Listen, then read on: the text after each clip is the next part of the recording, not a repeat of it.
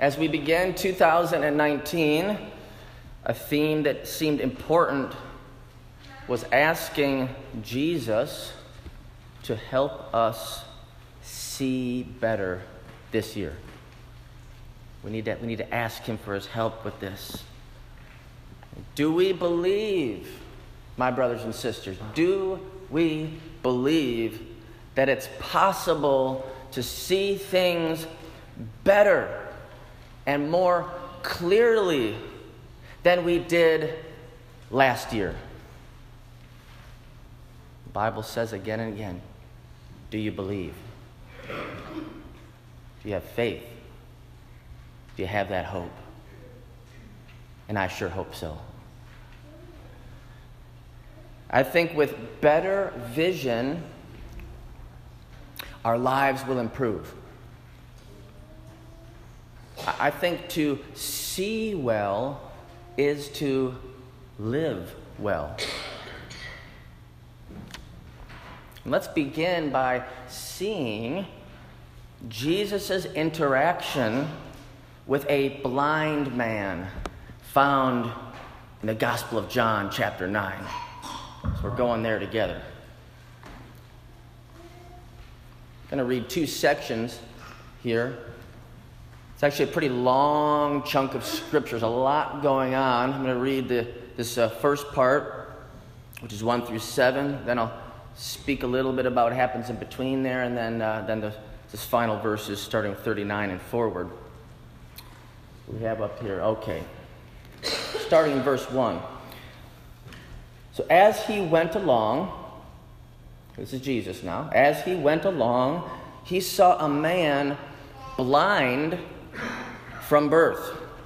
His disciples asked him, Rabbi, who sinned? this man or his parents that he was born blind? Neither this man nor his parents sinned, said Jesus. But this happened so that the works of God might be displayed in him. As long as it is day, we must do the works of him who sent me. Night is coming when no one can work. While I am in the world, I am the light of the world.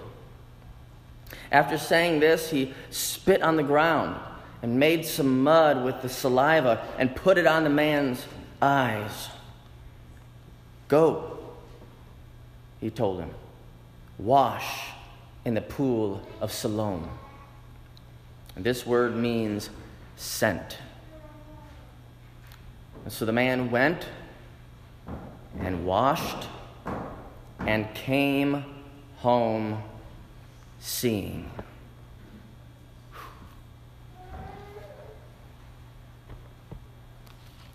What a miracle. All his life blind. Then just one encounter with Jesus. And yes, done in a surprising way. I remember I had a sermon a while back about surprised by Jesus.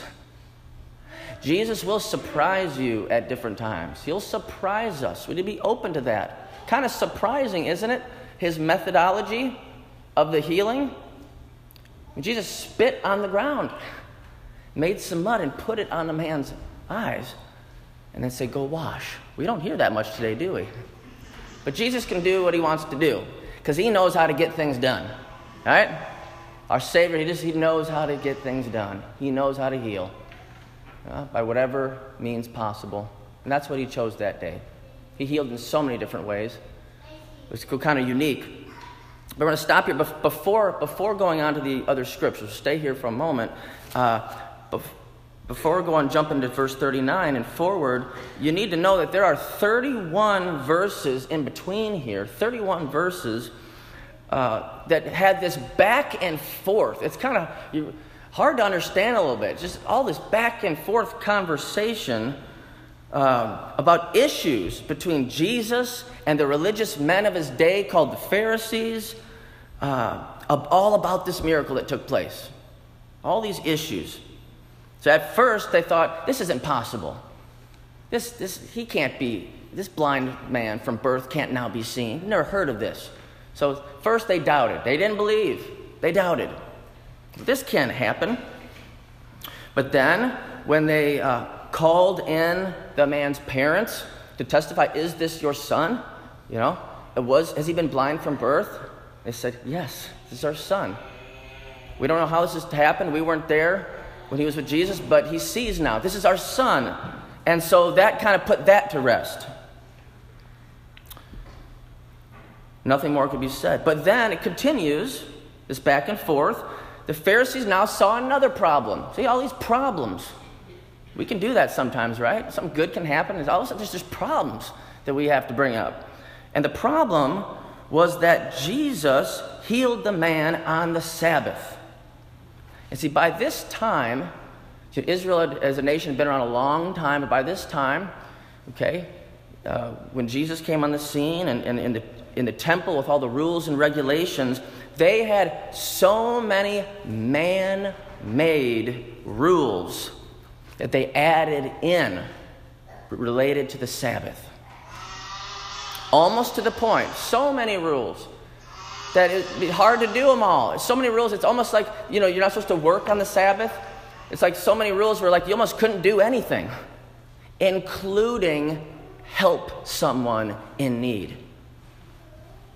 Isn't that ridiculous? That in the Sabbath, you can't even help somebody in need. I mean, really? That's not being the people of God. They had made so many rules, they'd gotten away from God and from God's heart.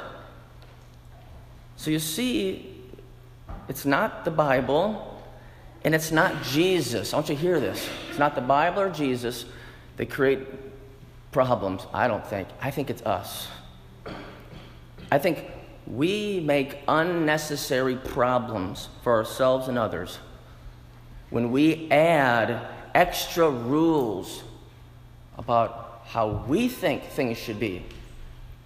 Not only in our life of faith, okay, the way we live it out, the way we read the Bible, all, but even in the church, our church. I think some of the issues we've had or that we might have going forward are not because the Bible or Jesus. I think, and we need to hear this, let the Lord speak to us that it might be us causing the problems that really shouldn't be there at all. So that's just a good lesson for us in this. See, the religious leaders and everyone else should have been celebrating the miracle of him seeing. They should have been celebrating. Like, this is awesome. But they were just looking for ways to not believe or looking for ways to say that was done the wrong way. And that was sin. It was sin back then, and it's sin if we do it today. When something good is happening, and we say, ah, it shouldn't be done that way, not in our church. We need to watch that. And we need to repent of that if that's in our hearts, in our congregation. All right. So that's all the back and forth here the Lord wants to speak to us on. And starting in verse 39, let's go to that now. Jesus said, For judgment I have come into this world, so that the blind will see, and those who see will become blind. Some Pharisees who were with him heard him say this and asked, What? Because he, he knew, they knew he was talking to them. What? Are we blind too? Jesus said, If you were blind, you would not be guilty of sin. But now that you claim you can see, your guilt remains. There's a shift here from physical blindness to spiritual blindness that Jesus is trying to get them and us to understand. He has the power to cure physical blindness. Jesus has the power to cure spiritual blindness. He did it then, He wants to do it for us today. See, the Pharisees, through all their knowledge, you know, all their school and education and training, they thought, we know. You know, we know the right way. And there was God in the flesh standing before them, Jesus, God in the flesh, standing there, and they thought they knew it all, but they could not see him. They did not know that God was right there, trying to show them, trying to get them to see a better way, but they resisted. See, they claim to see in their pride. We see, we know. Jesus like, no. You're not humble at all. You're so prideful and self righteous. You, you need to take it down a notch, and you need to have a more humble and, and soft heart to receive from me what is true so you can truly see. So they were not aware. They were not aware of their blindness. And that can happen to us too, all of us. You in the pew and me in the pulpit. It can happen to all of us. You know, I don't care that I went to seminary, okay? I mean, it was required for me to be a pastor. But that doesn't mean I know more than you. I might know a few things different, and you might know a few things different about God, and we share together. I always want to stay humble and say, I'm continuing to learn of Jesus. Just because I went to school for it and I stand up here, I don't know it all. I always say, there's only one know it all it's God. So let's you and I try not to be a know it all. Right? Yes, that's good. Um, now, hear this. Globally, it's estimated that approximately 4.5 billion people need some form of vision correction. 4.5 billion, that's most, that's most of the world, needs some form of vision correction. In an article I read on a Personal Health News online, it said the biggest problem here is the lack of awareness. Many people do not even know they need vision correction. Or they might know it, but then don't do anything about it. There's a lesson to be learned here. Many of us are unaware that our vision needs to be corrected. Yeah, it might be true physically. Some of us in our church, and I know some of you have had some of those vision corrections. You're like, wow, I see better. Joanne, up in the balcony, you're one of them. You did something about it, and I, you see better. You didn't say, no, I don't have a vision problem. I'm fine. Ignore it. What, what happens when we ignore problems? They get worse. So, physical vision has gotten better for some right in our church, and it's the tr- same with our spiritual vision. Seeing things of God and of others and of ourselves more accurately, more clearly. But we need to be aware, aware that we might not be seeing things the way we need to be seeing them. And so our next point is be humble enough to recognize your blindness. As you see, we're kind of getting away from the physical blindness to the spiritual, the emotional, the mental, the things that we're not seeing right. Be humble enough to recognize your blindness. There is always more to see, meaning to learn and understand of God, of others, of ourselves, and of issues in the world. Let us not be prideful and stuck in one way of thinking but always be asking the Lord to help us to see things as He sees them. We're going to start to close up shop here before we get to our watchwords and communion now. And I want to go to a, a picture here. It's a little harder to see, uh, a little darker, but uh, that car is, is missing a headlight. The headlight's out. And I know Karen's not here, she's doing children's church. Maybe the kids remember this, like in our van ride up to Wisconsin and back. I'm serious. Never in my life have on the road have I seen so many cars without the headlight. The missing light. I mean, seriously, I saw probably about 30 cars, and I just, it's like I just kept noticing them, noticing them, and I wondered, like, Lord, what, are trying to give me a message? And and I hope it connects to this message somehow. I'm not saying I know exactly how, but, it, but I, like, the light was out. The light was out. And I'm how many of those people were unaware? I think most, right? Because when you're driving, uh, you're, you can not see the light. You know, you're back here, but other people can see. You know, I could see, and I, and I wanted to say, hey, you know, but we're driving, you know, 65, 70 miles down the road.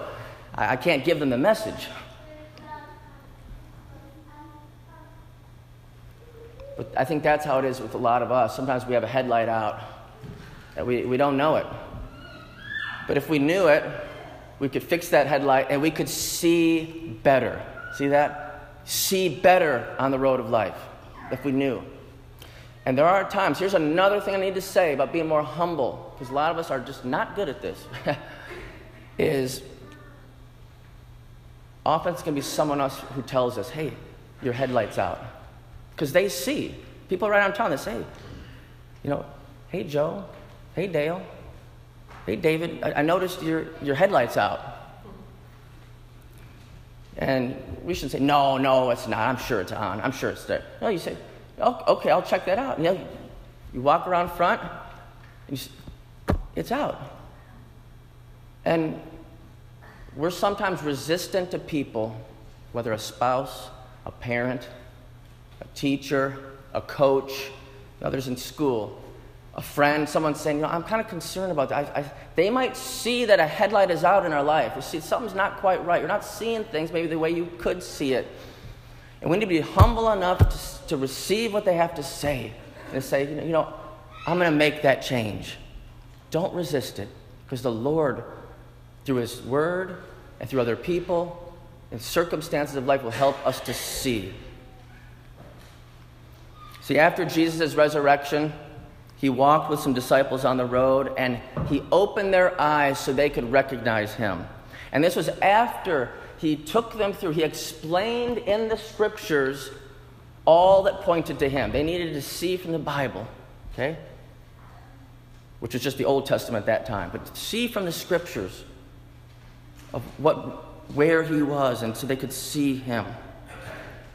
And our last point here for the day is I thought this something for us to, to meditate on.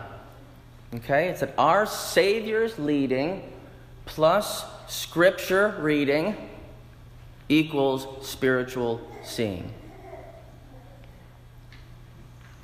Our Savior's leading. It has to be Jesus. Jesus opens the eyes of us all. And then the scripture reading, his word, like I talked with the children, and the watchwords that are now going to go forth. That's his word. You receive it, it's going to help you to see better in 2019. We're going to see God better, ourselves better, others better. Maybe certain issues in the world where we thought it's only this way, maybe being more open. Well, maybe it's not just that way. Being open to that. And so these watchwords will help us to see what God wants us to see this year.